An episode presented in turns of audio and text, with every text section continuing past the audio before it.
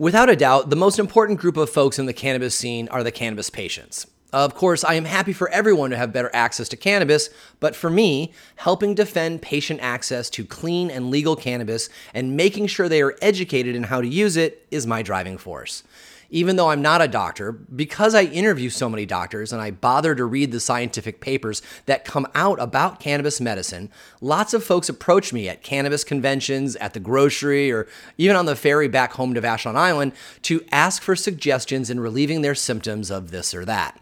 In most cases, I have read something or done an interview on a particular topic and have something helpful to say. Some topics I'm particularly deep on, and I'll teach those to small groups. One of the most asked about topics is Parkinson's disease. Parkinson's has become incredibly common, and there are a lot of good people getting bad information about how best to use cannabis for Parkinson's relief. Today, we're going to fix that.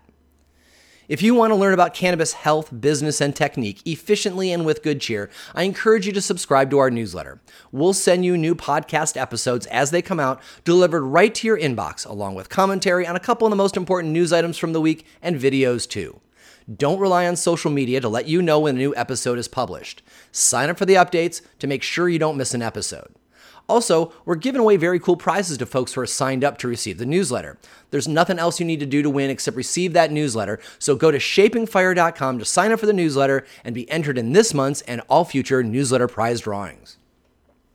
We have an extra giveaway this episode because we are moving into home gardening season.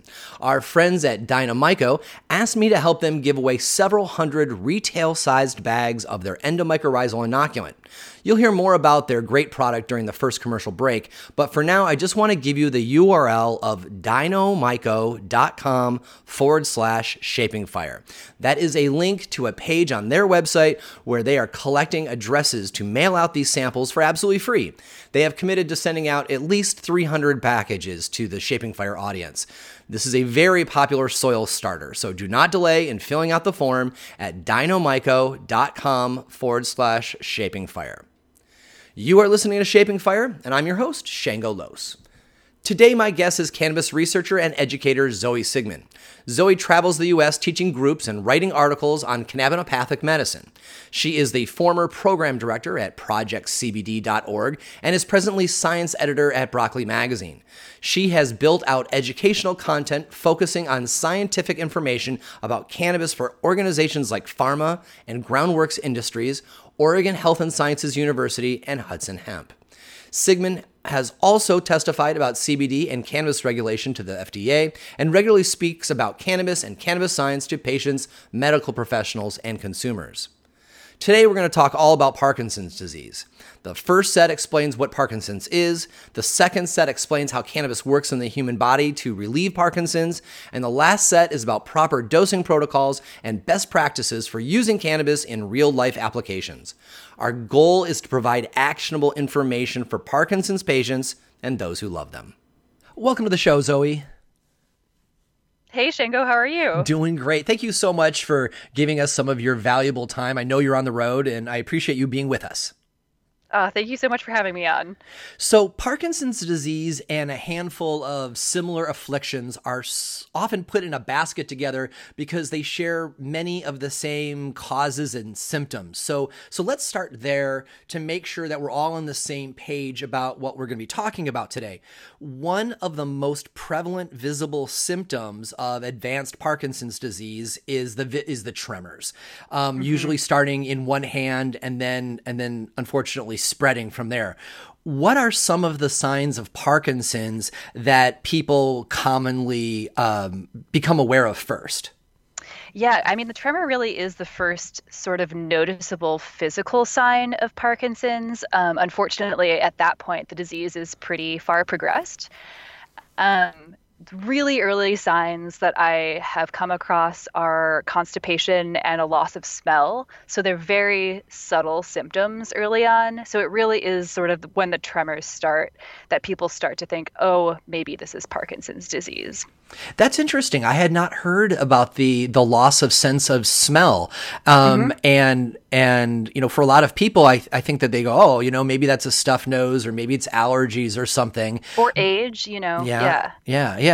Um, and and as we know, by the time the tremors have arrived, you're all you've already lost so many uh, dopamine uh, creating uh, brain cells that yeah. that we're we're already far down the path. So yeah, um, at that point, it's you've lost sixty percent of the dopamine dopamine producing neurons. So it's it's a lot. Yeah, it is a lot. And and usually by the time people get to cannabis, they are they have already, you know, Parkinson's is already part of their life. They've already been going to doctors for it.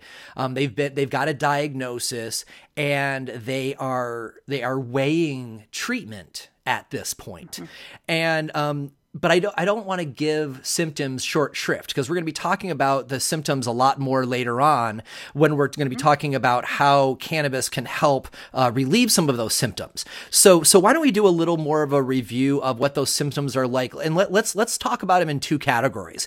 Would you first talk about the the early maybe less recognizable symptoms like um, a sense of smell and then and then and then talk a bit more about um, the the ones that we're more familiar with like the shuffling of the feet and and and and uh, bending over a little bit and it's totally. just for people who maybe are not the parkinson's patient themselves who are listening but maybe have a loved one um, let's let's let's dig into that a bit so, some of the early symptoms, and these are also secondary symptoms later in the disease progression, are um, digestive issues. So, not just constipation, but oftentimes like nausea or loss of appetite. Um, mood disorders are also common, anxiety and depression.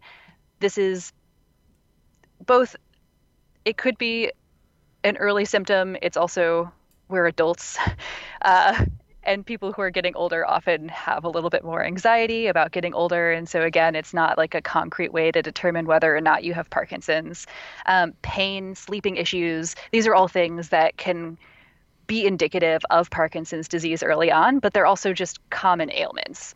As we age with other conditions so it's difficult to say if they're directly connected to Parkinson's, but they are common in people with Parkinson's disease.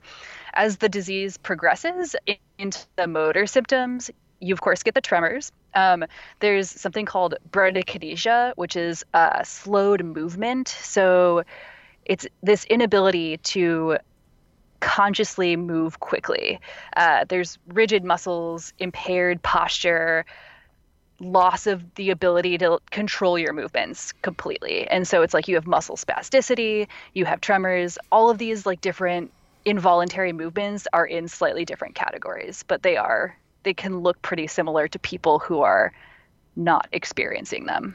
And that's one of the challenges, right? Because like one of the things that everyone recommends for Parkinson's is to start treating early. Mm-hmm. But so many of the early symptoms could be so many different things, you know, swallowing problems and chewing and eating problems right. and sleeping problems and, you know, um, uh, uh, constipation. So many different things can be causing these, including like other medications that you may be on, because all this stuff is is mm-hmm. side effects from other pharmaceuticals. And more often than not, the patients that I have uh, worked with, it is when the tremors start to arrive and and you really have the difficulty with motor function uh, tremors the slight uh, hunching over the shuffling of the feet because you can't mm-hmm. get in a good step. It's it's somewhere in there that either they or their spouse or a good friend points out hey do you know that you're that you're doing this? And that's when people start going oh man maybe this maybe this isn't just something from the pharmaceuticals. Maybe this as a package is is is something more serious Right, right. And that's a really hard realization for a lot of people. And, you know, it's sort of at that point you can go in and the doctor can test for some like biomarkers of the disease. But if you're already if you're already there, it's sort of like, okay, here we go. Yeah. So, all right. So, so let's talk about um, more the the underlying what Parkinson's is. And I know, I know that it mm-hmm. gets gray real fast because, real uh, fast. Uh, yeah, real fast because, you know, we don't, we don't really know. Um, however, um, it is common to be around you know with parkinson's groups and have people say that it's it's difficult for them to figure out sometimes uh, which of their symptoms are causing the Parkinson's and which of their symptoms are coming from the Parkinson's. Mm. And and I often offer a delineation to patients that it is not really as effective to try to determine which is causing which. It's it's almost like these things are a package that start to show up at the same time and and and the same attributes that that we use to diagnose Parkinson's also cause these other symptoms. And mm-hmm. it's very often difficult to figure out, you know, which came first, the chicken or the egg, right? Which came first, the symptoms or the Parkinson's. So, right. so will you kind of get to the heart of the matter and let us have a better understanding of what the state of the science is about what Parkinson's is and its cause to the best that we know, and so that we can start teasing out symptoms from cause? Totally. Um, so, I mean, you are right to say that it gets gray really quickly. So, there's a couple of underlying causes for Parkinson's disease, Parkinson's disease neurologically. So it's characterized by the loss of neurons that produce dopamine in a particular part of the brain, and therefore a loss of dopamine um, in other parts of the brain later on. It's also marked by an accumulation of these protein clusters called Lewy bodies. Now, that really is sort of like a dead end there's not a lot about Lewy bodies out there. It's just sort of like here's a biomarker of Parkinson's disease. If you see an accumulation of this kind of protein, this is associated with this disease. For the most part, people and researchers are focused on the dopamine aspect of the disease, the loss of dopamine, how to prevent the loss of the neurons that pr- pr- produce dopamine, how to preserve dopamine that's hanging out in your brain. Um, and other than that, the pathophysiology is uh, very gray. We don't really know what factors play into the development of Parkinson's disease. It could be genetic, it could be environmental. Um, we know that there are a couple of symptoms neurologically that are associated with Parkinson's, but not only Parkinson's. What you were talking about earlier, where Parkinson's disease is uh, included in a lot of other neurodegenerative diseases, those diseases are often associated with um, neuroinflammation, oxidative stress, uh, excitotoxicity, calcium channel dysregulation, a bunch of things in the brain that show that something is not functioning properly. And so Parkinson's exhibits all of those things as well. And so that actually brings us back to this idea that that Parkinson's and its kind of related ailments, you know, uh, you know, mm. Parkinsonian syndrome, and you know the the things that are all kind of often put in this basket they're very often diagnosed by symptoms instead mm-hmm. of what's going on in the body which which is always strange right when you, like other diseases like like lupus is another one of those right they're oh, like wow, they're yeah. like like wow we don't know what it is but if you've got this basket of symptoms we're going to we're going to call it lupus so that we can talk about it right and but but to distill what you just said down to what i think is the essential kernel the essential kernel seems to be that that for the for the for our conversation today parkinson's is the the loss of neurons that caught that that um, create dopamine and it is the lack of the dopamine in the dopamine serotonin cycle that starts to cause the the more serious aspects that we are more familiar with with with uh, you know motor and mobility motor, skills. yeah. All right. Exactly. So oddly enough, when we in, during next set when we start talking more about um, how cannabis acts on Parkinson's, explaining to patients that that in essence the this bigger picture that is threatening their life it comes down to these these dopamine creating neurons. In my experience patients feel a certain amount of I don't know, um, they're glad for the clarity of purpose, right? Because Parkinson's is kind of this this big amorphous thing that that there are many opinions on, but when you bring it down to this one thing that that you're losing these neurons and that's what is inhibiting your life, patients tend to give me the you know they get this look of aha this like an aha moment and they're like mm-hmm. oh now i can now i can kind of focus on understanding this because i've named my monster and i know what it is Right. Yeah. And it, in those terms, it can be much easier for someone to approach it to, because, you know, most of us have heard of dopamine. And so if you say, hey, this is what's going on, people have something to grab onto. And then, you know, oftentimes I have found people who have chronic illnesses like Parkinson's disease become huge nerds about their own condition. And so it's just it's an incredibly useful tool to say like, hey, here's one of the causes. This is what we think is one of the causes of Parkinson's disease. So, um, if we're using Parkinson's disease as the primary um, uh, let, us say the flagship ailment in this basket. Um, mm-hmm. Can you elucidate a little bit what the other ailments in this basket might be? Like I've already mentioned Parkinsonian syndrome, but honestly, that's the only yeah. one I other one I know.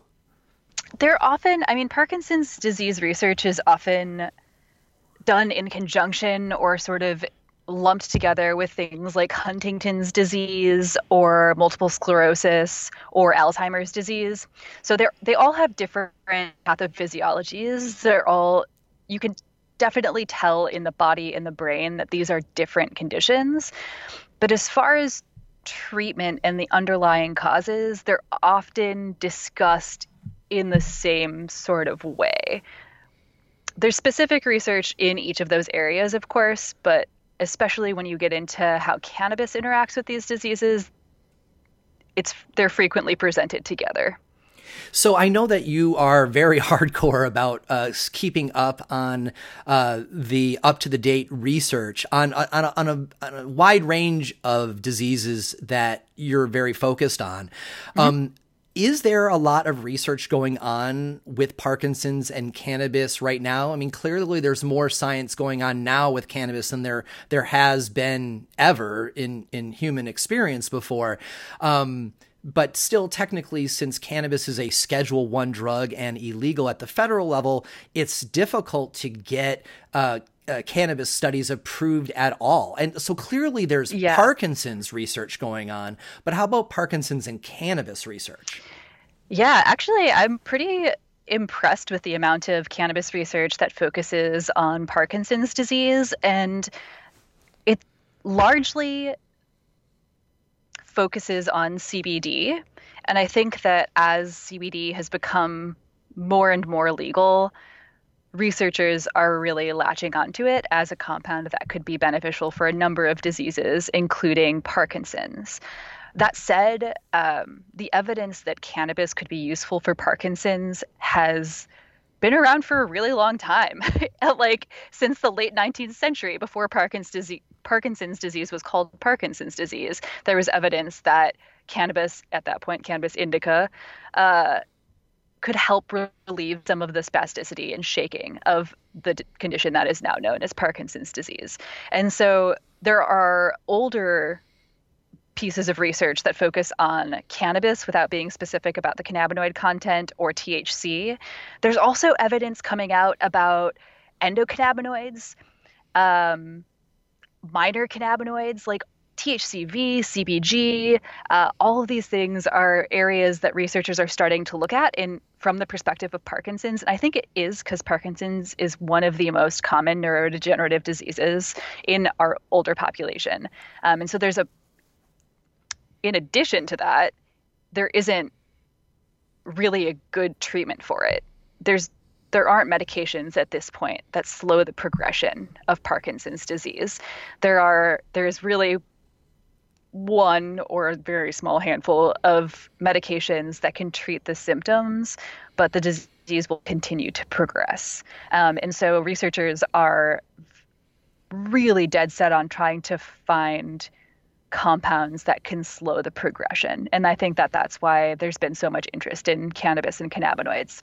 Yeah, absolutely. And you know, it's interesting that you mentioned uh, that that cannabis has been used for Parkinson's before it was recognized as Parkinson's you know, going back a hundred years mm-hmm. because, you know, when you, when you see these old antique bottles of cannabis, you're reminded that, you know, historically cannabis has been, you know, some 70% of the pharmacopoeia of, of what we humans used for everything. Right. And, uh, and the idea, and, you know, the, the fact that cannabis being taboo is only really something of the last, you know, 70 years or so. And though I must admit, there is uh, it is crazy to see some of the concoctions that are in these bottles. You know, they'll oh my god, they'll, you know, you'll, they'll throw you know cannabis and morphine and cocaine in the same bottle, and they'll say this and is alcohol. medicine and alcohol, yeah, right? Totally. and you're like, oh, you know that that will definitely cure what ails you. So, but this brings us up to where we where we are, right? And I'm sure most folks are are, are most curious about um, how can they actually use cannabis to treat their Parkinson's and maybe roll back its progression. And we're going to start that in a moment uh, for the second set. Uh, so let's go ahead and take our first short break and re- be right back. You are listening to Shaping Fire, and my guest today is cannabis researcher and educator Zoe Sigman. One of the reasons why no till cannabis growing is so valued by farmers is because the mycelium networks in the soil remain established from year to year. And we know these fungal networks are essential because they are the nutrient superhighways that extend far and wide in the substrate to feed your plants. The trouble with growing in new soils or blended cocoa substrates is that it takes most of the plant's life just to create these mycelium highways. Dynomyco endomycorrhizal fungi inoculant reduces that time and gets your plant eating a wider array of nutrients faster. And it's three times the concentration of the current leading brand in the US at 900 propagules per gram of two fungal species selected specifically for cannabis cultivation. This new product called Dynomyco is the result of 30 years of research and trials at the Volcani Agriculture Research Institute in Israel. It has also been vigorously trialed by cannabis and food growers across the US since the product first arrived here last year. You may have already even heard about Dynomyco by its original name, Dynamike. Now, Dynomyco is available at grow shops and online in the United States for the first time. I love using Dynomyco to both speed up the growth of mycelium networks in the soil, but also as a biostimulant to make clone cuttings more virile. You can see side by sides showing the comparative growth on their Instagram at Dynomyco. If you demand reliable growing results and appreciate the importance of an active root zone in creating a thriving plant, I encourage you to check out Dynomyco at dynomyco.com and find out where you can get yours. That's D Y N O M Y C O.com. Whether you are starting with new beds or pots, or if you want to add some zing to tired soil, choose Dynomyco to maximize your plant's potential. Dynomyco endomycorrhizal inoculant. Did you know that Shaping Fire has a fabulous YouTube channel with content not found on the podcast? When I attend conventions or speak or moderate panels, I always record them and bring the content home for you to watch. The Shango Los YouTube channel has world class speakers, including Kevin Jodrey of Wonderland Nursery, talking about breeding cannabis for the best terpene profile, Nicholas Mahmood on regenerative and polyculture cannabis growing, Dr. Sunil Aggarwal on the history of cannabis medicine around the world, Ben Cassidy of True Terpenes on using terpenes for health in your everyday life, Reggie Gaudino of Steep Hill on the cannabis genome, and Jeff Lowenfels on the soil food web. There are several presentations from Dr. Ethan Russo on terpenes and the endocannabinoid system, and even my own presentation on how to approach finding your dream job in cannabis and why we choose cannabis business even though the risks are so high. As of today, there are over 100 videos that you can check out for absolutely free. Go to youtube.com forward slash Shango Los or click on the link in this week's newsletter. This message is for folks who grow cannabis. I'm talking to home growers, patients, and commercial growers too. I'm probably talking to you. When you plan out your next growing cycle, be sure to check out Humboldt CSI seeds at humboldtcsi.com. Caleb Inspecta and his family have lived in Humboldt County for over 100 years. For the last 40 years, three generations of his family have cultivated extraordinary Sinsemilla cannabis in Humboldt, Mendocino, and Trinity counties. Because of his lineage and the hard earned experience that comes from growing up smoking and sifting large populations of cannabis plants in Northern California, the seeds you'll cop from CSI will be winning genetics based on longtime heavy hitters and updated and resifted to bring out new and exotic traits and better yields. Go ahead and ask around. Caleb, also known as Inspecta and Pirates of the Emerald Triangle, is a breeder's breeder. He reaches way back and works with significant strains, recreating them in new and interesting ways that you'll love as a toker and a grower, as well as offering you some surprises that will delight serious seed traders and cultivators. Humboldt CSI goes a further step and selfs all these chemovars so you know all the seeds will be female. These are not experimental feminized seeds. Humboldt CSI releases some of the best female seeds available anywhere, and it will show in your garden. Folks grew quite a bit of CSI Humboldt Genetics last year here on Vashon Island, and everyone was pleased. The patients had beautiful female plants and didn't have to cull half of their garden as males. The folks growing for the fun of getting high grew colorful flowers with exceptional bag appeal and great highs. And breeders had seven out of seven females in a pack, which gave them a lot of phenotypic choices. Take a moment right now and visit HumboldtCSI.com. You'll find an up to date menu of both feminized and regular lines, along with photos and descriptions. That's HumboldtCSI.com. Welcome back. You are listening to Shaping Fire. I'm your host, Shango Los, and our guest this week is cannabis researcher and educator Zoe Sigman. So, cannabis has a long history of being used not only to relieve the symptoms of Parkinson's, but also rolling it back because of the cannabis plant's ability to cause neurogenesis, the creation of new brain cells that produce dopamine. So, before we talk about how cannabis can help in the short term with symptoms abatement, how about we start with your explanation of how cannabis can help combat Parkinson's long term by revitalizing the endocannabinoid system and making more of these neurons that are so important? Totally. And there's a couple of parts to that question. So, as far as cannabis and neurogenesis, this is an area that is of great interest to researchers. Um, we start seeing how neurodegeneration is can be caused by things like neuroinflammation, oxidative stress. So these are like basically little compounds that float around wreaking havoc. And cannabinoids have been shown to combat those underlying causes of neurodegeneration. And so by being anti inflammatory, by being an antioxidant, cannabinoids are able to help preserve your brain's ability to create new neurons, which is incredibly important as we grow and change. It's not like our brains suddenly completely stop creating new neurons, it's part of being alive. Um, but in people with Parkinson's disease, you see that neurogenesis take a nosedive. And so, if you can do anything to prevent the underlying causes of neurodegeneration, degeneration, you're doing something good. And so there have been all these individual studies in rodents and in cell cultures that show that THC and CBD and CBG can help retain neuronal health in a number of ways. So this is both preserving or protecting from oxidative oxidative factors and also preserving things like synaptic plasticity. Cells have life cycles. Um, it's really important that they complete the entire life cycle, and Parkinson's disease and other neurodegenerative diseases interrupt that life cycle in one way or another.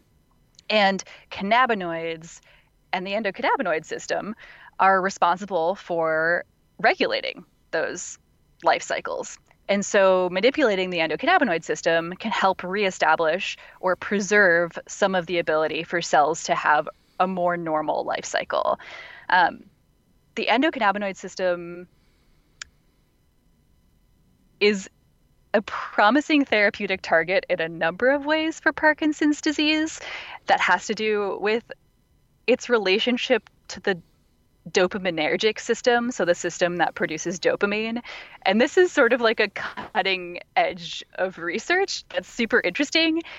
It seems like anandamide, which is one of the cannabinoids that our bodies produce, an endocannabinoid, is vital in the cycle of creating dopamine. And it's integral in healthy adults. And then in Parkinson's, people who have Parkinson's disease, we see a number of impacts on the endocannabinoid system depending on the stage of the disease. Um, so in people who are sort of pre-symptomatic before they have the motor issues associated with Parkinson's disease, we see a depression of the endocannabinoid system. So these are lower levels of endocannabinoids and endocannabinoid receptors, which makes researchers think like, huh, something is going on potentially like this system could be a target for therapy. And then as the disease progresses to the intermediate and advanced stages, as we start to see those motor symptoms, you get an overexpression of endocannabinoids and endocannabinoid receptors. And the thought is it could be a compensatory reaction. Something has happened in the early stages of the disease that causes the endocannabinoid system to underexpress, which allows things like oxidative factors and inflammatory factors to proliferate in the brain. And that makes the disease progress more quickly. And then as it p- progresses, the endocannabinoid system sort of like snaps back up and starts overexpressing all of these things, which is actually kind of good because um, anandamide has been sh- it's been shown that when you do things chemically that that make anandamide stay around longer, you're also making dopamine stay around longer. And so you kind of want more anandamide hanging out. So you're preserving whatever dopamine your brain is still producing if you're a Parkinson's patient. So it gets a little technical, um, but yeah, it's there's there are many reasons why the endocannabinoid system is a target for therapeutic promise in Parkinson's.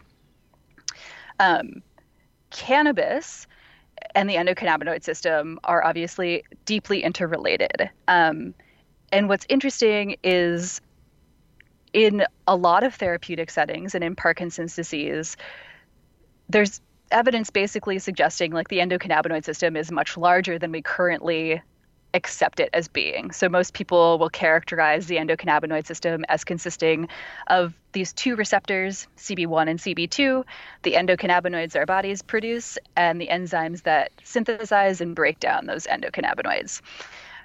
But we see that plant cannabinoids and endocannabinoids interact with a bunch of different receptors in our body. And these receptors could be very important in helping to mitigate some of the effects of Parkinson's disease. And some of them are orphan receptors. Um, recently, actually, very recently, CBD was sort of in the Parkinsonian research news as being beneficial because it interacted with an orphan receptor receptor called GPR6 and it was an inverse agonist, which means it makes the receptor do the opposite of what it usually does, which is good because activating the receptor causes an increase in Parkinsonian symptoms. And CBD, by making it do the opposite, caused a decrease in those symptoms. And so you start to see, like, very specifically, like, all of the effects that different cannabinoids could have on all these different receptors that could be beneficial or not beneficial for um, Parkinson's disease. All right, so let's unpack a little bit of this because um, uh, it, it, it is it is complicated, um, but your your your explanation is is on point. But I also know that that when I when I publish episodes that are about specific diseases or ailments, we attract um, new listeners who have come just for this one episode, right? And so, first thing I want to do is I want to address the endocannabinoid system, and the and the way that I usually explain it to non-cannabis crowds is is that the endocannabinoid system um, is what keeps the human body in homeostasis. It keeps everything in balance. It's it's kind of like the second grade teacher in a classroom, and when the second grade teacher is in the classroom, the kids are generally well behaved behaved and doing what they're supposed to do. But as the teacher goes outside of the room into the hallway, eventually one kid's going to crack up and then another kid's going to crack up and then, and then different kids crack up first. And then eventually though, you know the, the it's it's chaotic and and that's mm-hmm. kind of what happens with the endocannabinoid system as well where the endocannabinoid system once it becomes weakened um, uh, uh, perhaps uh, this particular uh, uh, uh, body system starts working less well, and then another one produ- is is less well, and so then we start getting um, oxidation or or um, or inflammation because our body is not doing its its general house cleaning that keeps the body in homeostasis. And so since these cannabinoids that we're talking about which which naturally occur inside the human body as endogenous cannabinoids, meaning produced inside the body.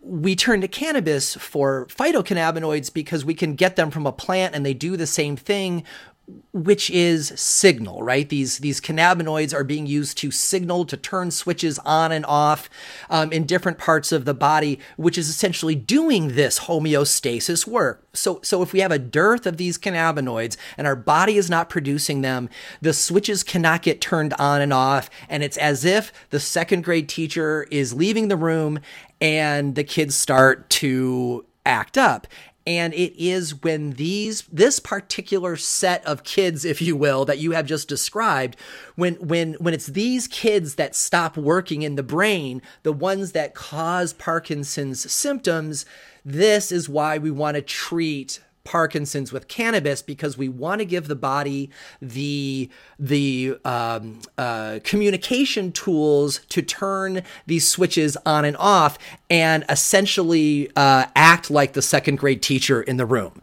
How do you buy? I, do, you, do, you, like that? Do you buy that? Yeah. I really. all right. All right. I think it. I mean, like it, it makes a lot of sense. Is it? This is how a lot of researchers look at finding compounds to treat conditions. What's wrong with the cells? What can we do to make the cells do what they normally do?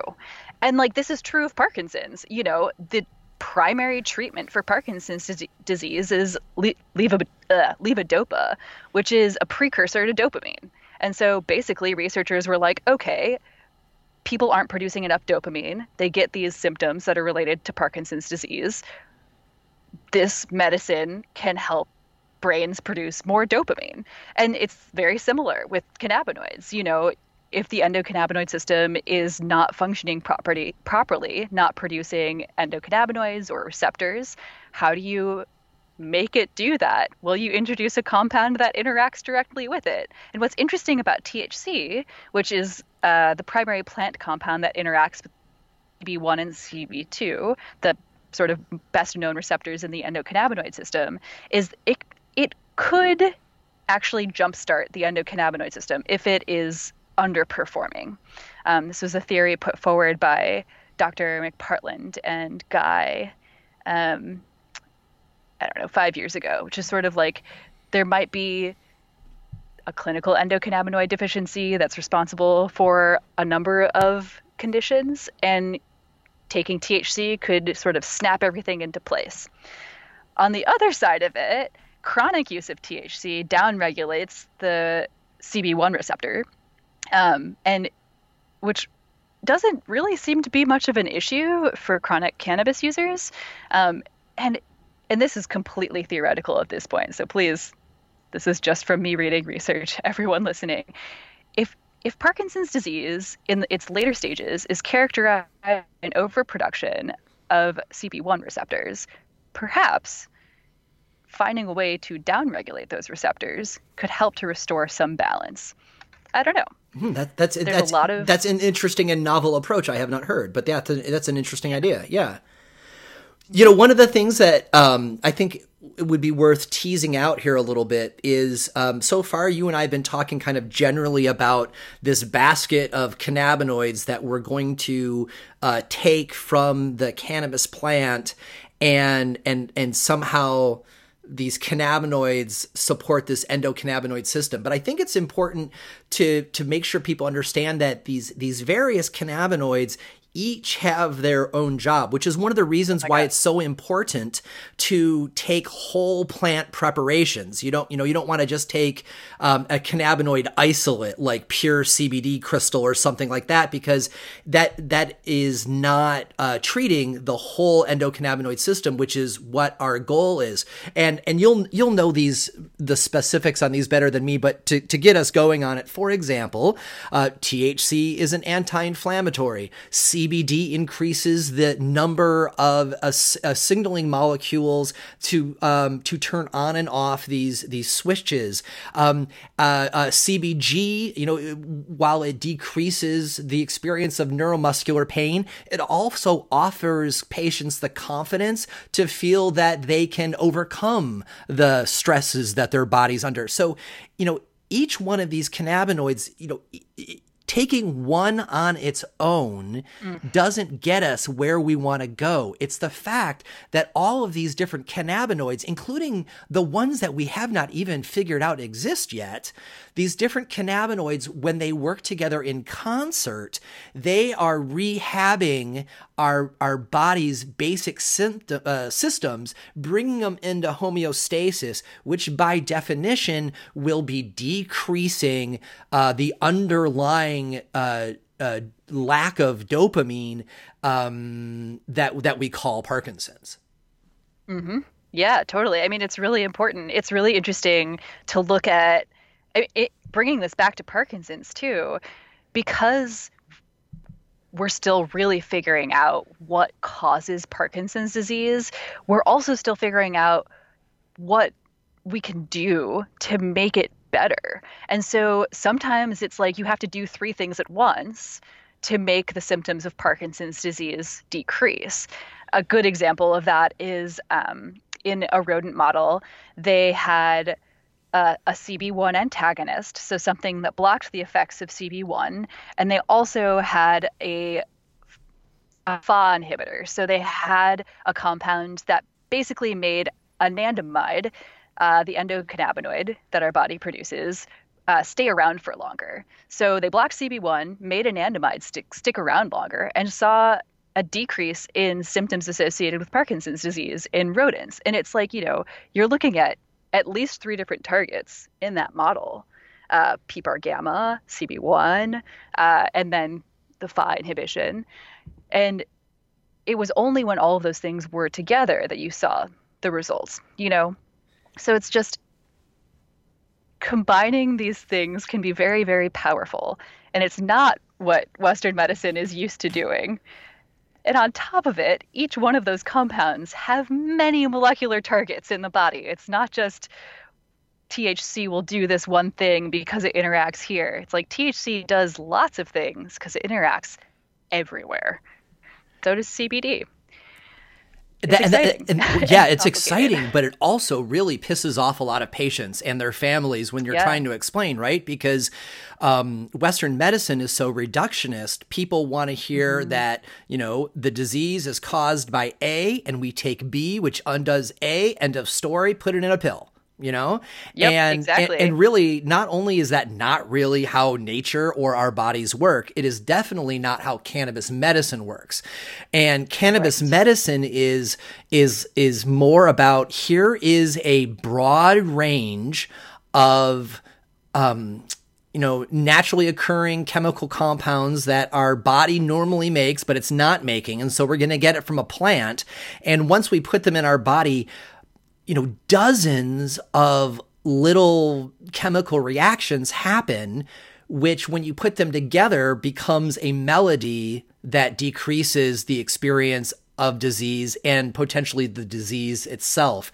And and most people do not want to hear that kind of an explanation. Totally. Well, and I mean, we've all been trained to not accept that sort of explanation. We're looking for, like, you know, how often have you worked with someone who's like, oh, I'm having trouble sleeping, but I don't want to feel high and I don't want to feel altered? And, like, you know, what's good for sleeping? What's good for pain? And it's kind of like, well, let's walk you through. Like, you can't really tease apart symptom management but based on cannabinoids alone. Like you're not necessarily going to get the same pain relieving qualities from CBD as you do from THC. And if you take THC, it could be really good for pain, but you might feel high. Like it's it's not this uh, completely custom formed pharmaceutical. It's a it's a plant. It's a plant that produces a lot of really interesting compounds, uh, and it does a lot of things all at once. And sometimes that's good, and sometimes it's bad. Like Parkin in Parkinson's, so much of the research about THC has been incredibly contradictory because CB1 while it's apparent that it plays a role activating it has had like very contradictory results. So, activating CB1 can cause an increase in symptoms or a decrease in symptoms, sort of depending on the model. Blocking CB1, same thing. It's obvious that manipulating CB1 has an impact on this disease, but we're not entirely sure what, and it has an impact on both the, the disease and the side effects of the most common medication.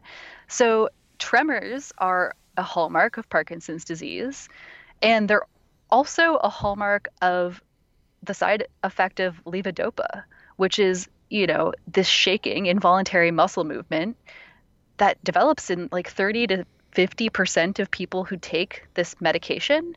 And so CB1 activation seems to help the shaking associated with taking levodopa, but it might not help the shaking associated with the disease itself. So it gets really complicated.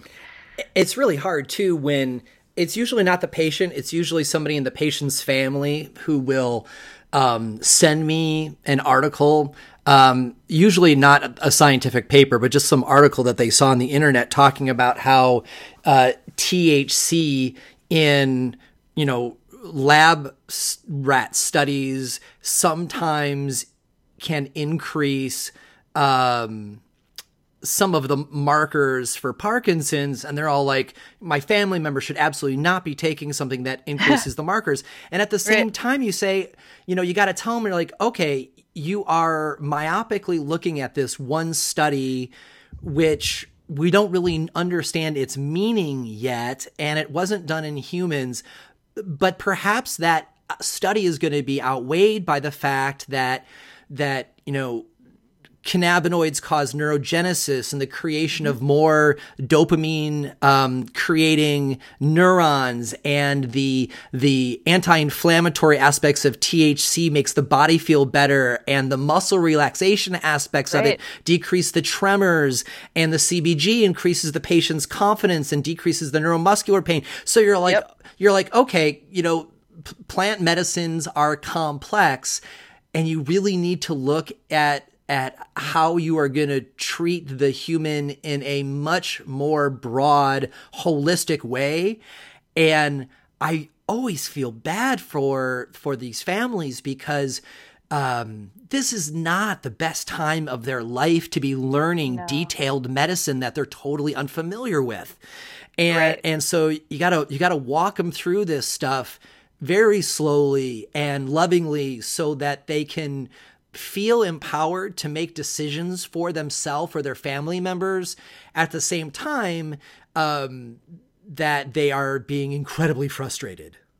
Yep.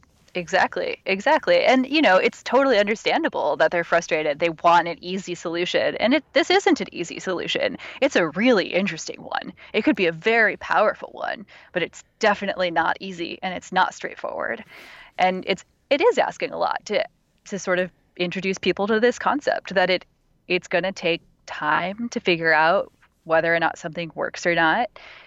And in general, I mean, in the human studies that have been conducted on THC and CBD in people with Parkinson's, there it's by and large there have been no worsening of symptoms. You know, at worst, usually it's like nothing happens. So if that's the worst case scenario, why not try it? Because the best case scenario can be incredible. It could help cease some of the involuntary muscle movements. It could make people happier. I mean, you know, quality of life is huge. And that's a stunning effect of cannabinoid therapy sort of across the board, even if people don't observe any sort of metaphysical manifestations of cannabis therapy. They feel better.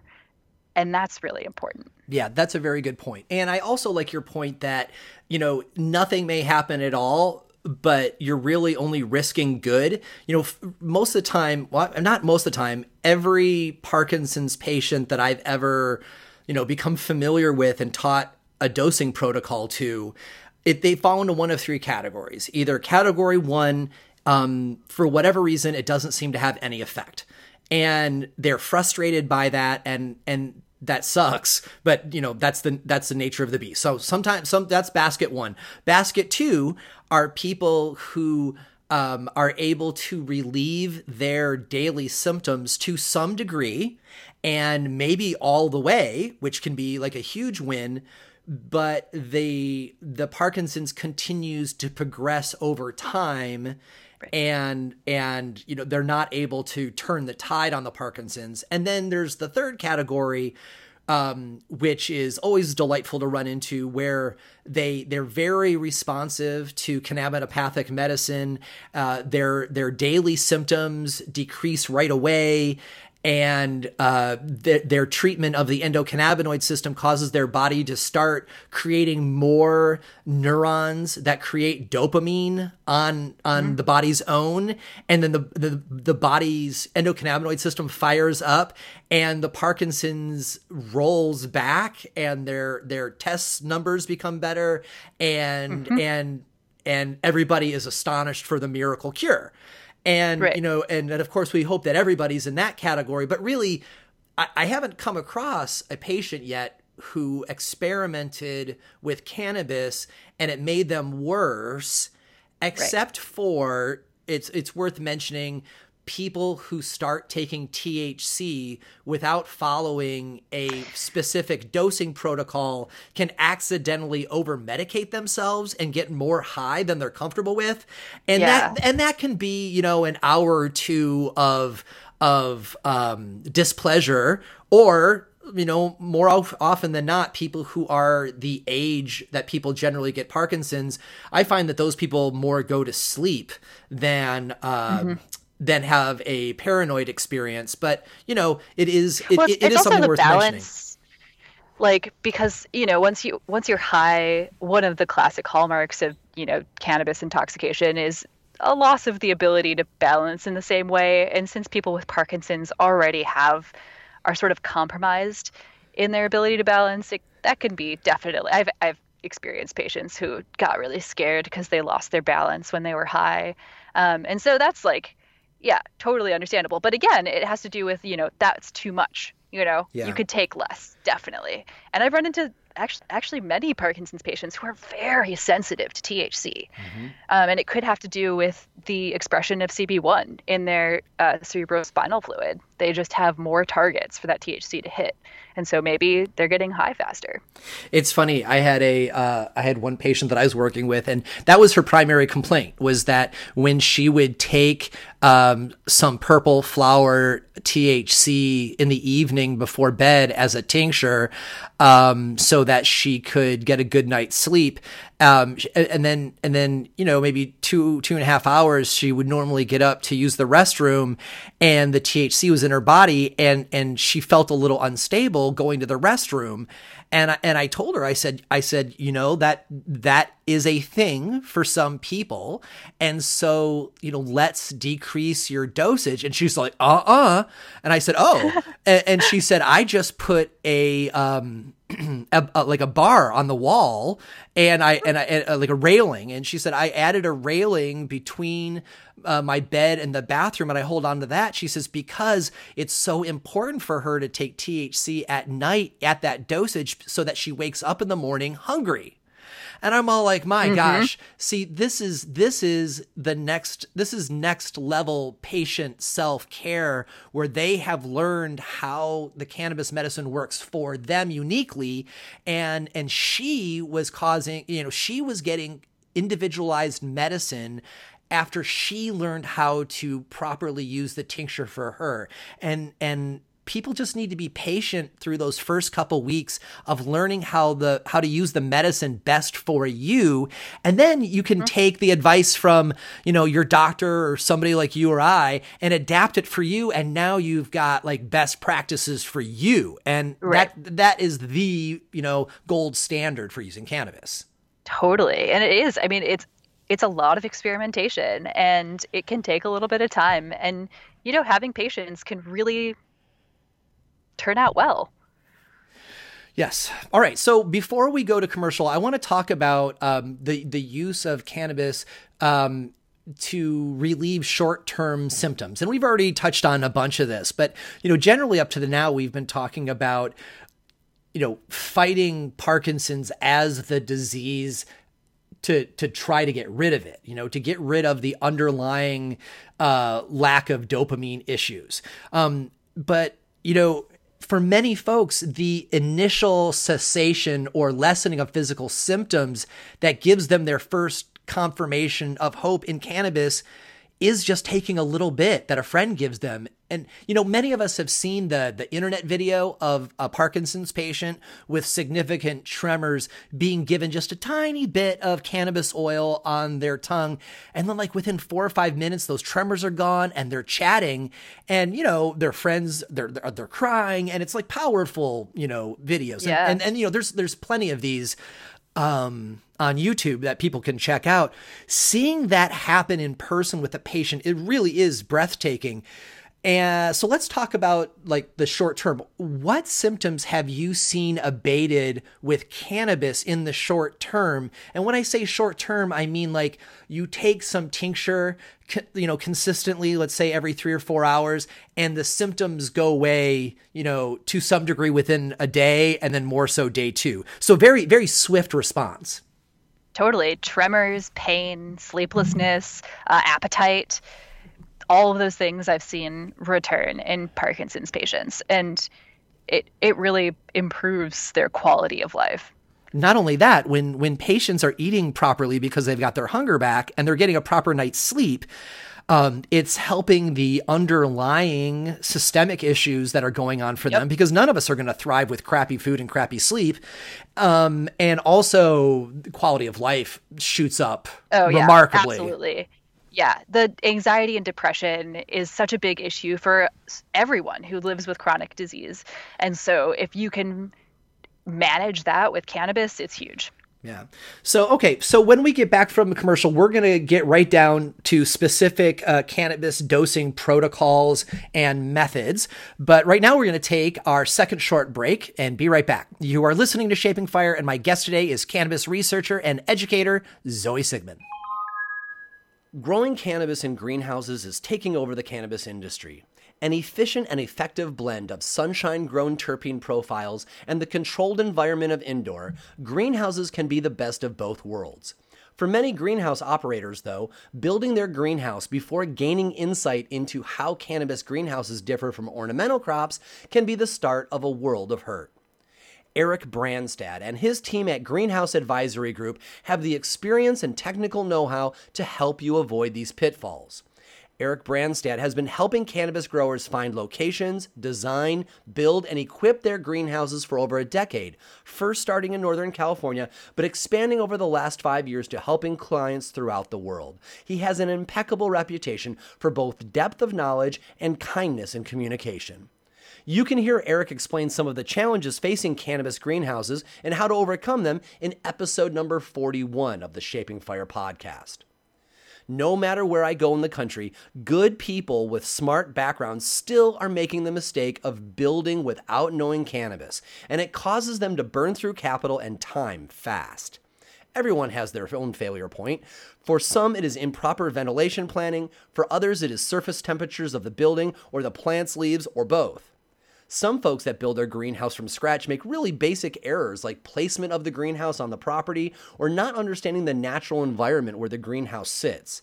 Some have even built a decent greenhouse, but are inefficient in their deployment of light deprivation techniques and never really hit their target yields. It's great when you learn from your mistakes, but it's even better when you learn from the mistakes of others.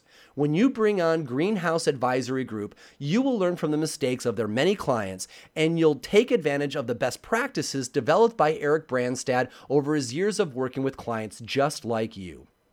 From location development to choosing a builder and tricking out your new greenhouse or retrofitting or rescuing your failing greenhouse, Eric will help you through it. Visit greenhouseadvisorygroup.com to learn more and connect with Eric and his team. That's Greenhouse Advisory Group. As a business owner, you are incredibly busy. In reality, you are responsible for everything your company does. You've got so many responsibilities every single day that often you just don't have the time to really dig into your marketing as deeply as you'd like. You know there's more that you could do to reach out to new customers and encourage loyalty in the customers you already have, but you certainly don't have the time for it, and you're not ready to hire somebody full time for that role either. For you, I recommend Blunt Branding. At Blunt Branding, Kirsten Nelson and her team are focused on improving your bottom line. You know, most marketing firms are excited to make your logo, packaging, and website very pretty, but they leave responsibility for improving your bottom line up to you. They don't want that kind of responsibility, but that's pretty much the most important part of marketing, right? Kirsten and her team will help you engage new customers, funnel them to your point of sale, whether it be online or a storefront, and keep them coming back to you and telling their friends. Now, if you happen to be a new cannabis company or an established company moving from medical to adult use in your state, Kirsten especially can help you. Not only is she well versed in marketing and finance, but she totally gets cannabis, whole plant medicine, terpenes, heritage farmers, and the particular needs of startups. Check out what she did recently for Moontime Medicinals in Humboldt at moontimemedicinals.com. Kirsten and her team put together a whole brand package for them, built their website, and wrote their sales materials. No doubt this is a paid commercial spot, but that does not mean they bought my opinion. I've worked with Blunt Branding on five projects now for various of their clients, and every single time they have done more than they have promised and over delivered on results. I love how they generate new revenue and focus on that as the goal instead of just making a pretty logo. Similarly, every single friend I have referred them to has come back to thank me, and that just does not happen every day. Grab a pen and paper because the website address is coming up. If you want someone to implement marketing programs that feed your bottom line, give Blunt Branding a call. They will share proven techniques to increase your audience and generate sales while using cutting edge technology solutions in the background that make all of this easy, automatic, and trackable. Go to shapingfire.com forward slash blunt branding to find out more. You can also click the link in our newsletter. Blunt Branding, marketing that makes you money. Cannabis is fun medicine, and we love to celebrate it. Cannabis connects people and creates opportunities for new friendships.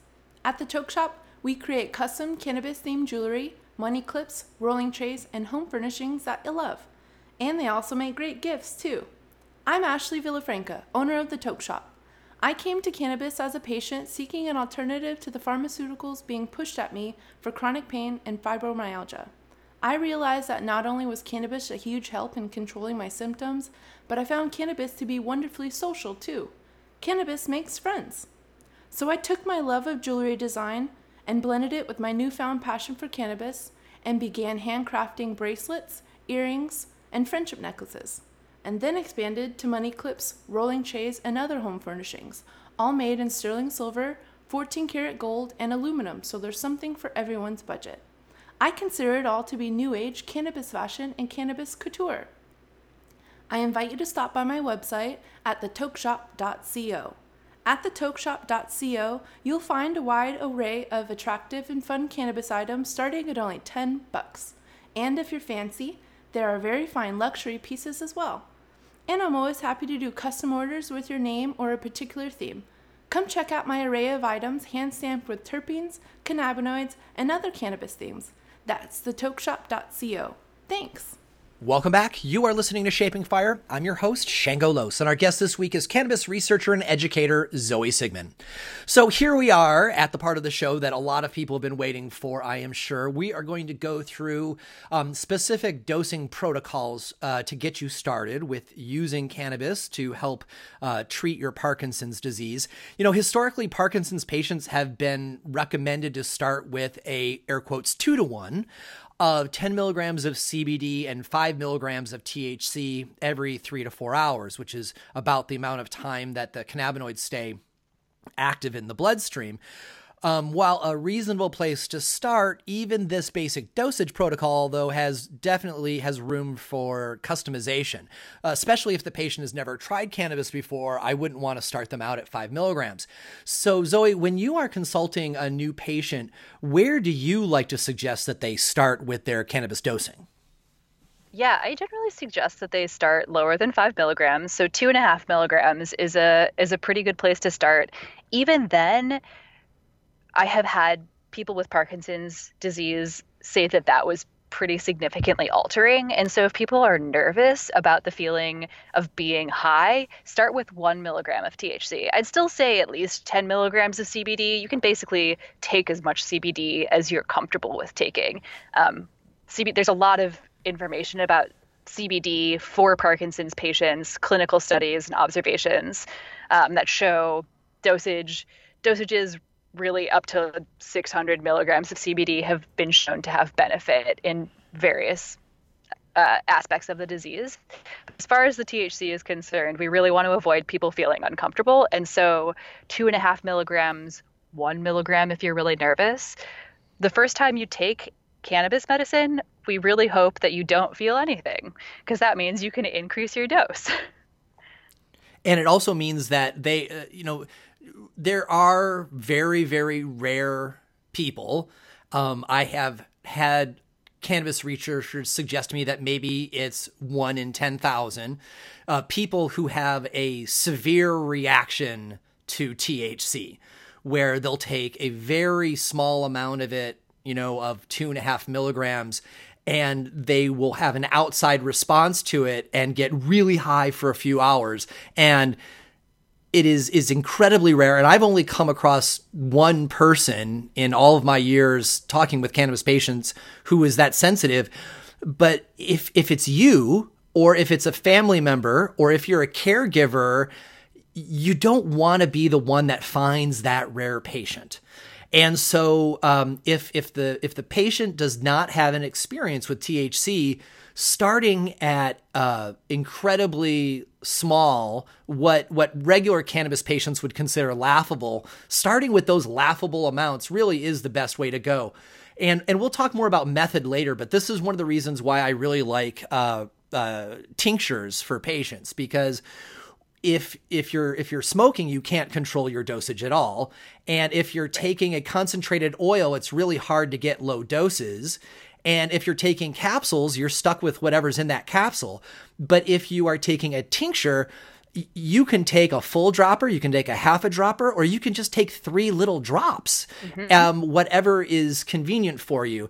And that is how we would get to, as you suggested, a 2.5 milligram uh, THC dosage, or if the person hasn't had any at all, um, maybe maybe just give them you know uh, t- ten drops, which is going to make per, you know you'd have to do the math ba- based on what's on the bottle, what it says on the bottle, right? But let's just say that ten drops is going to be one milligram, perhaps.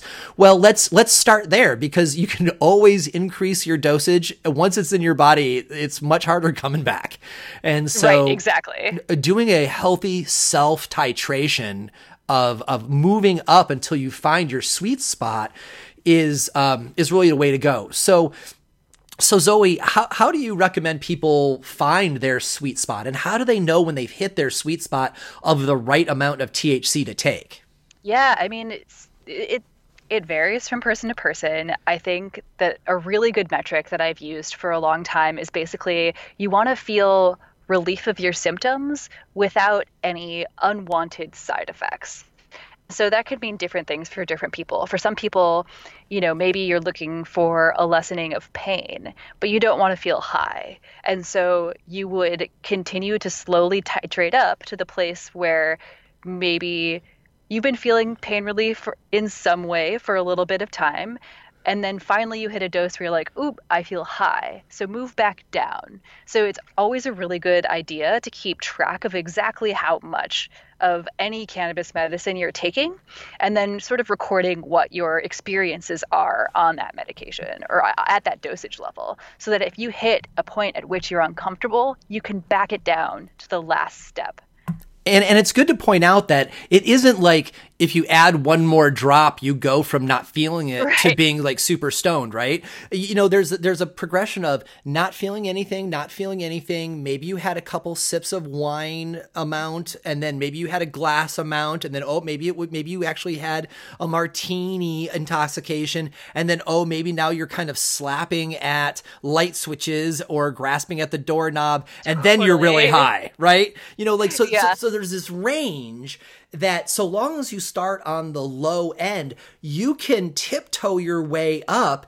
And and what I have found is that there are there are many many Parkinson's patients who tell me that they don't want to feel high and they're afraid of feeling high, and so they'll titrate in one milligram, two milligram, three milligram, and then somewhere around four milligram when they start to actually feel anything at all, they're all like, oh. I really like the warm sensation that I get from it. And then at five, you know, or six, they're all like, they're like, oh, you know, I ha- I really enjoy this. It really makes my TV much more interesting. We had laughs last night, right? right? And like, you know, and generally speaking, unless somebody is um you know, very familiar with cannabis medicine, there really isn't any reason for a novice to really go much beyond five or six milligrams unless they are experienced and unless there is um, either they've got some kind of a resistance that they've built up over time, or if they're dealing with a, comp- a, a significant pain component and they want right. to take a lot more THC to deal with that. But but you know if you're if you're just getting your legs under you and learning about using cannabis for your Parkinson's, you know generally speaking, you don't really have much business going above five until you know what you're doing because anywhere right. anywhere above five you could have a surprised over medication experience. Once you're a an established cannabis patient though, you know, pretty much anything under 10 is going to be pretty safe. And then and then yeah, it, yeah, it's okay to play with even more than that too. It's it's absolutely sort of what you feel and if it's effective. And you know, people do build tolerance to THC. And so if you're using it every day, you might need to increase your dose. And it, if you go above 10, that's that's fine. It's not scary. It just depends on your body and what you need. Yeah, I think that's the kicker, right? It's it's not scary so long as you have built up the experience to get to that point. I mean, there's there's plenty right, right. of cannabis patients that are taking hundred milligrams of THC in an edible at once, but you know, it's it's not right. their first time taking cannabis, right? These are no. these these are patients that have been uh, that they have learned how cannabis works with their body, and they learned how to do it and when to do it, and they're very experienced. But but for the vast majority of people who are coming to cannabis, um, everything, all of our work on THC is going to be done under five milligrams. And, you know, generally speaking, uh, as much CB whole plant CBD as you can afford. And it's and yeah, it's and it's a yeah. it's a shame that it has to be that way cuz you know the cheap stuff, the the affordable CBD is is very often um, questionably made isolate from other countries and such, um, which are not going to give you the benefits of entourage effect and and really working with the whole system of the body. Um, the the whole plant preparations they're more arduous to make, and you know their prices generally reflect that. Um, but but thankfully they seem to be more effective or as effective at lower doses as CBD isolates at higher doses, and so you can play around. I mean, I think that it is beneficial for almost everyone to take a pretty large amount of CBD at some point in their life, as long as you're not on medications that stress your liver, um, and see what it's like. And then sort of start to understand what different amounts of CBD can give you as far as benefits. And it's, you know, in Parkinson's patients, there's been a ton of human observations about like CBD improving quality of life, spasms, sleep quality, like all of these issues. And it's like you, it's anywhere from 40 milligrams per day up to 600 milligrams per day. And usually, like a lot of the studies are at around 150 milligrams, which is kind of a lot when you're thinking about how CBD is usually sold, how much CBD is usually in a tincture bottle. But it's just to say, like, if you can afford it, if you can find like a high quality preparation, go for it. And and also it's unfortunate too because so many of the products on the shelves in licensed stores, they will um, they will make a an extraction of a THC plant and then they will spike it with CBD isolate so that right. they can get like huge CBD numbers but it's not really a whole CBD plant. And so, so often mm-hmm. people, you know, I will often recommend that a you know it, it, taking taking the cost off the table for a minute if they can afford it go ahead and start with their 2.5 milligrams of thc uh, but plan on 5 milligrams a dosage to be your target and then if you can take 10 to 20 milligrams of whole plant cbd with that um, mm-hmm. three to four times a day so that you end up with you know, between 60 and 100 milligrams of whole plant CBD and, you know, 15 to 20 milligrams of THC spread out over the whole day, um, you're going to very likely see a significant benefit, right? Because totally. you're you're giving you're giving a healthy dose consistently throughout the day and you are rebuilding your endocannabinoid system. And so just because some of the studies that we've seen um, are, you know, 200 milligrams and up in day, many of these studies are still being done on rats and mm-hmm. the the dosing does not always well actually in the CBD studies in Parkinson's, it's in humans. That's oh, what's that's really good. impressive about Parkinson's disease. Like, there's a bunch of preclinical stuff in rats, like really interesting stuff with CBD. But the the dosages I was talking about, those are all based on humans. All right. So then, my follow up to that would have been, since since you're more familiar with these studies, are they always using whole plant or are they using isolate? Uh, yeah, excellent question. Uh, that information is almost never provided.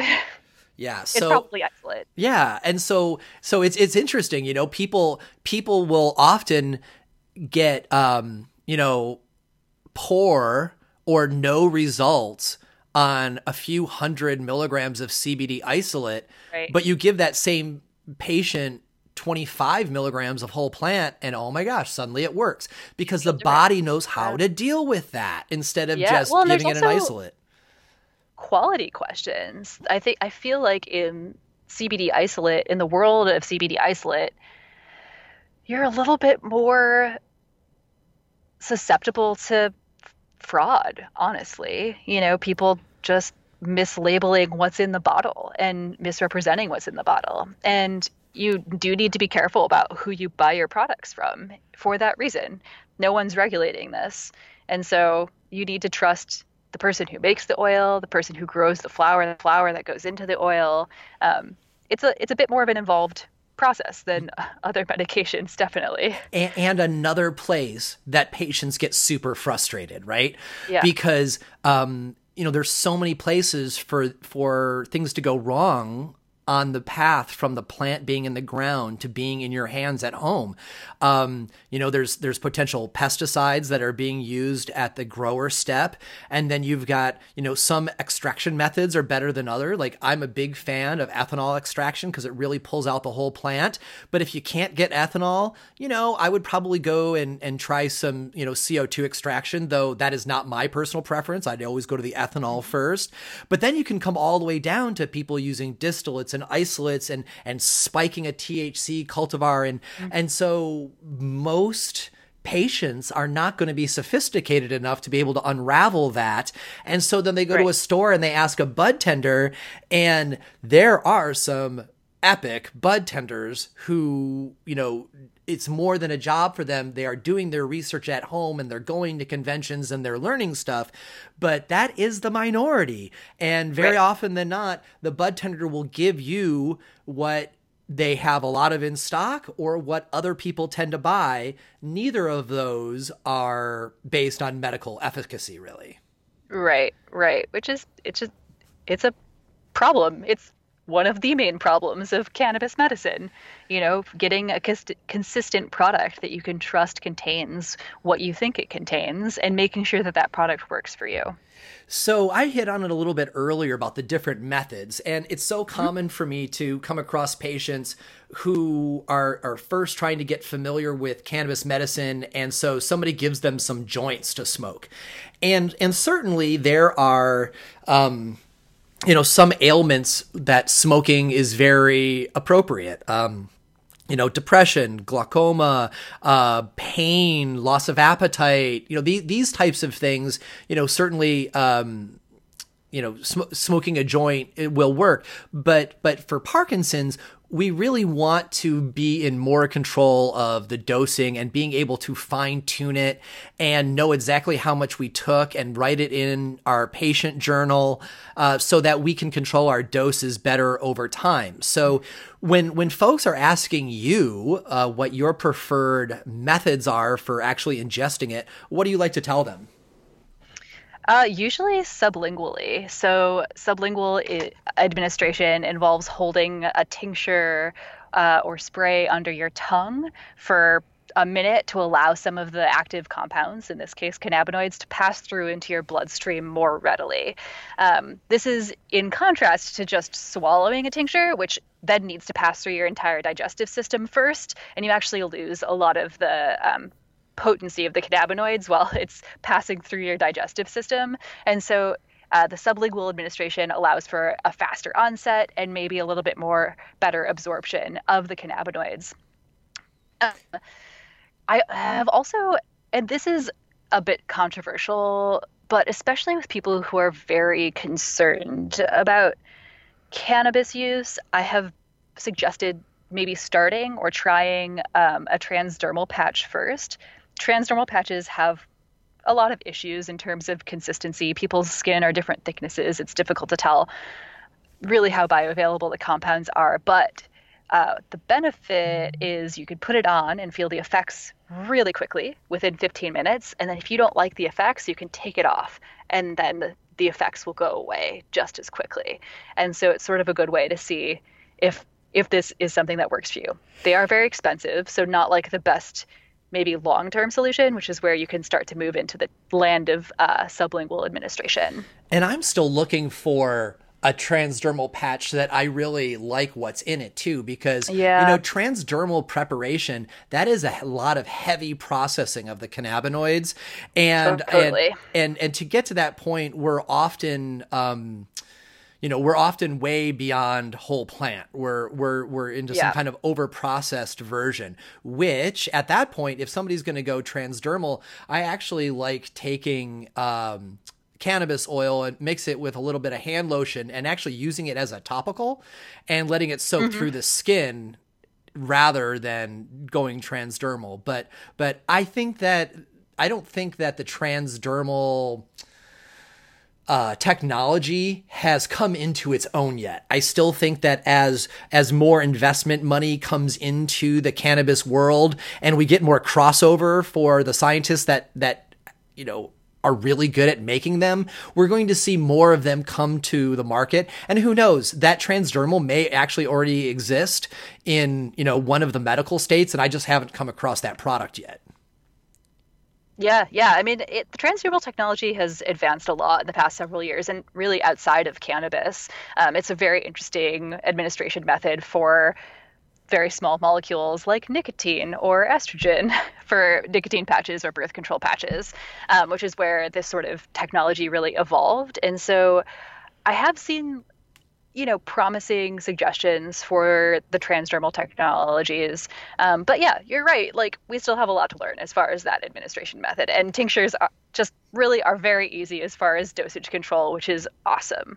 That said, um, Parkinson's is one of the diseases where maybe because of the length of time that cannabis has been used to treat Parkinson's, there have been some studies that have shown benefits from smoked cannabis, especially as far as uh, mood and fatigue and pain. And so, if you're looking, if those are the symptoms that you're really looking to help mitigate, in Parkinson's disease, like smoking could be a really good option for you if you're open to it. Actually, that's a really good point to make too, because when I was kind of dissuading from the smoking aspect, I was thinking to get the cannabinoids unchanged into the body where it can mm. cause neurogenesis of these uh, dopamine creating uh, right. neurons, right? And so, if, for specifically that, sure, a sublingual tincture or oil is going to be optimum. But you're right, the symptoms that come with Parkinson's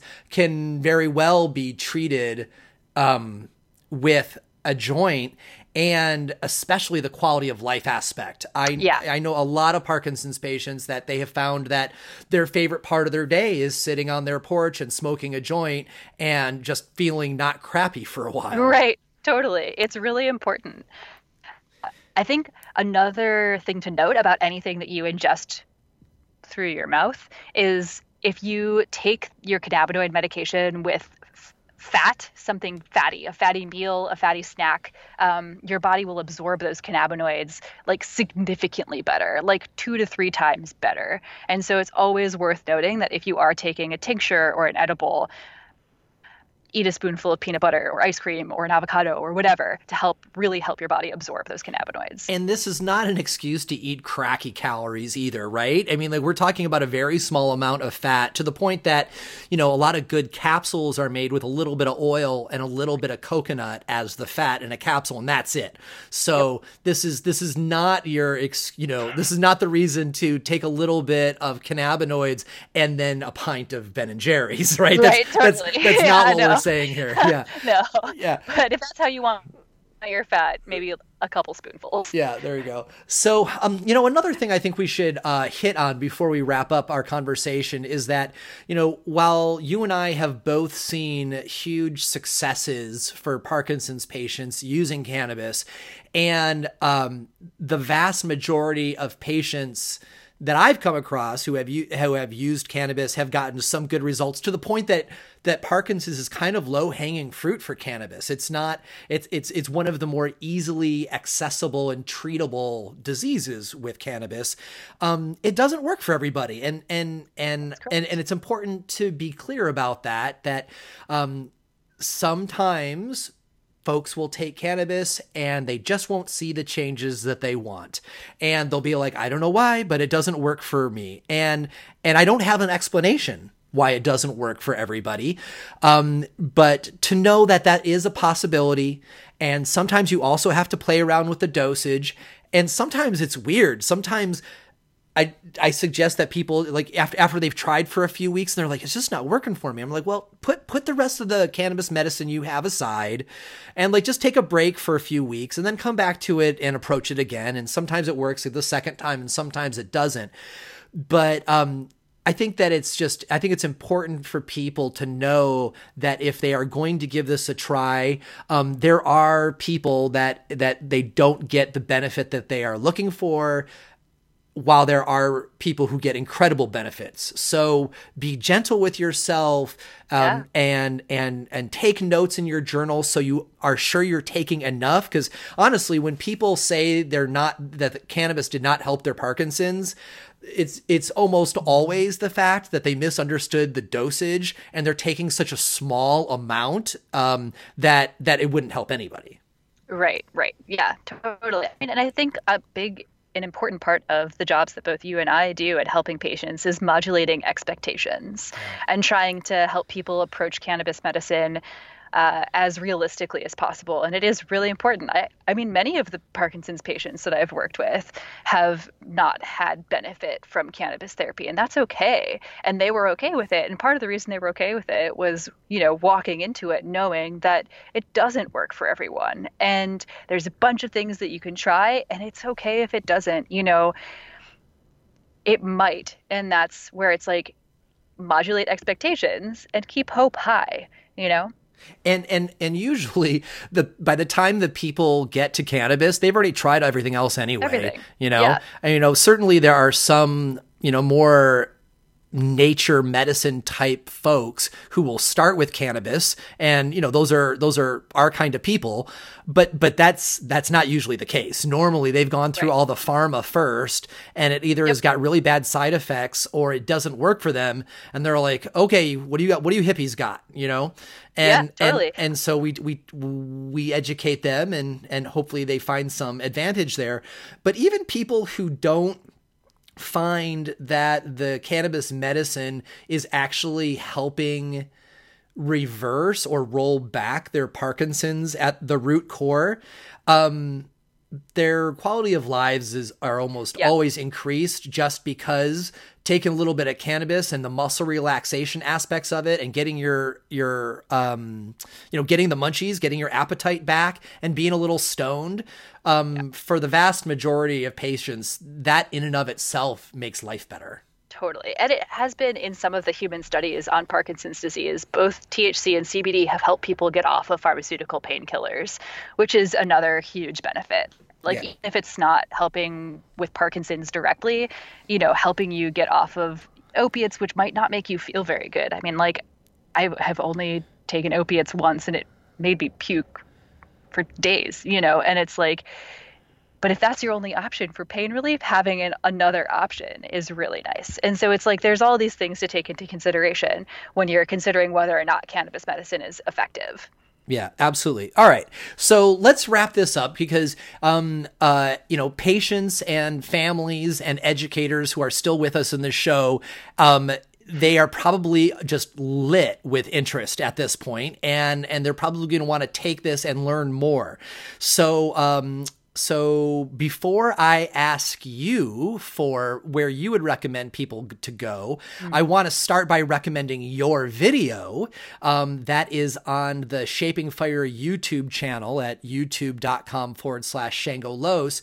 Um, you just gave a great talk at Vimea on Vashon Island about getting to know your endocannabinoid system. And um, it's great. You, you expand for about an hour what we did in about 10 minutes today and uh, not only is it is it playful and, and, you know you're a humorous person, but also you use you know Star Wars metaphors to explain the endocannabinoid system, and so um, it makes it pretty delightful. So so you so folks can check that out on on the Shaping Fire YouTube channel. Where else do you like to send uh, people, Zoe, to learn more? Yeah, um, Project CBD, which is the nonprofit I worked for for a year and a half. Um, before I worked there, I recommended people go there, and now after I work there, I recommend people go there. I think that's an incredible resource, um, and will continue to be so. And I think that as far as putting out information that's accessible to people who are not necessarily scientists, it's still one of the best. I, am going to go ahead and double down on on your suggestion of projectcbd.org, which my listeners are certainly familiar with because it is the it's the only web resource that I plug uh, consistently because, as far as I'm concerned, it is it is the only you know always trustworthy source for information that's been vetted. Plus, you can get both kinds of articles. You can get articles that translate cannabis medicine and research into, you know, regular person vocabulary, but also there's a section on the site called conditions that you can click on. Uh, I think there's like 50 different conditions there, including um, Parkinson's. And when you click on it, you will get links to all of the original scientific research on uh, PubMed.gov. So if you're the kind of person where, you know, an article is not going to give you the level of specificity that you need to make health decisions for you and your family, going to the projectcbd.org site under conditions and clicking Parkinson's and getting access to the science firsthand, oh, you'll feel so much more satisfied with the with the path that you take, knowing that you have read the science yourself firsthand. Oh yeah, it's wonderful. And I mean like if people really want to get into it, pull up PubMed and search Parkinson's and cannabis. And PubMed is a, a, database that collates all of the scientific research that's being done. I'm pretty sure on everything. Um, but if you open it and, and search for a specific specific condition and cannabis, there's thousands of articles, and it could be a really useful resource. Fantastic. So, Zoe, thank you so much for taking the time out of your schedule to hang out for a little bit and to share your vast experience on this topic. And, and you know, thank you for sharing your experience uh, working with patients directly because, you know, often there is a gap between the, the scientific papers and how patients find relief. And I appreciate you that you have got both bodies of information and your willingness to share it with us. Uh, thank you so much. Thanks for having me on, Shango. If you want to find out more about Zoe and and and and keep up with her posts, you can find her on Instagram, and that's at Zoe underscore Sigman. So that's Z O E underscore S I G M A N. You can find more episodes of the Shaping Fire podcast and subscribe to the show at shapingfire.com and on Apple iTunes, Stitcher, and Google Play. If you enjoyed the show, we'd really appreciate it if you'd leave a positive review of the podcast wherever you download. Your review will help others find the show so they can enjoy it too. On the Shaping Fire website, you can also subscribe to the weekly newsletter for insights into the latest cannabis news and product reviews. On the Shaping Fire website, you will also find transcripts of today's podcast as well. For information on me and where I will be speaking, you can check out shangolos.com. Does your company want to reach our national audience of cannabis enthusiasts? Email hotspot at shapingfire.com to find out how. Thanks for listening to Shaping Fire. I've been your host, Shango Los.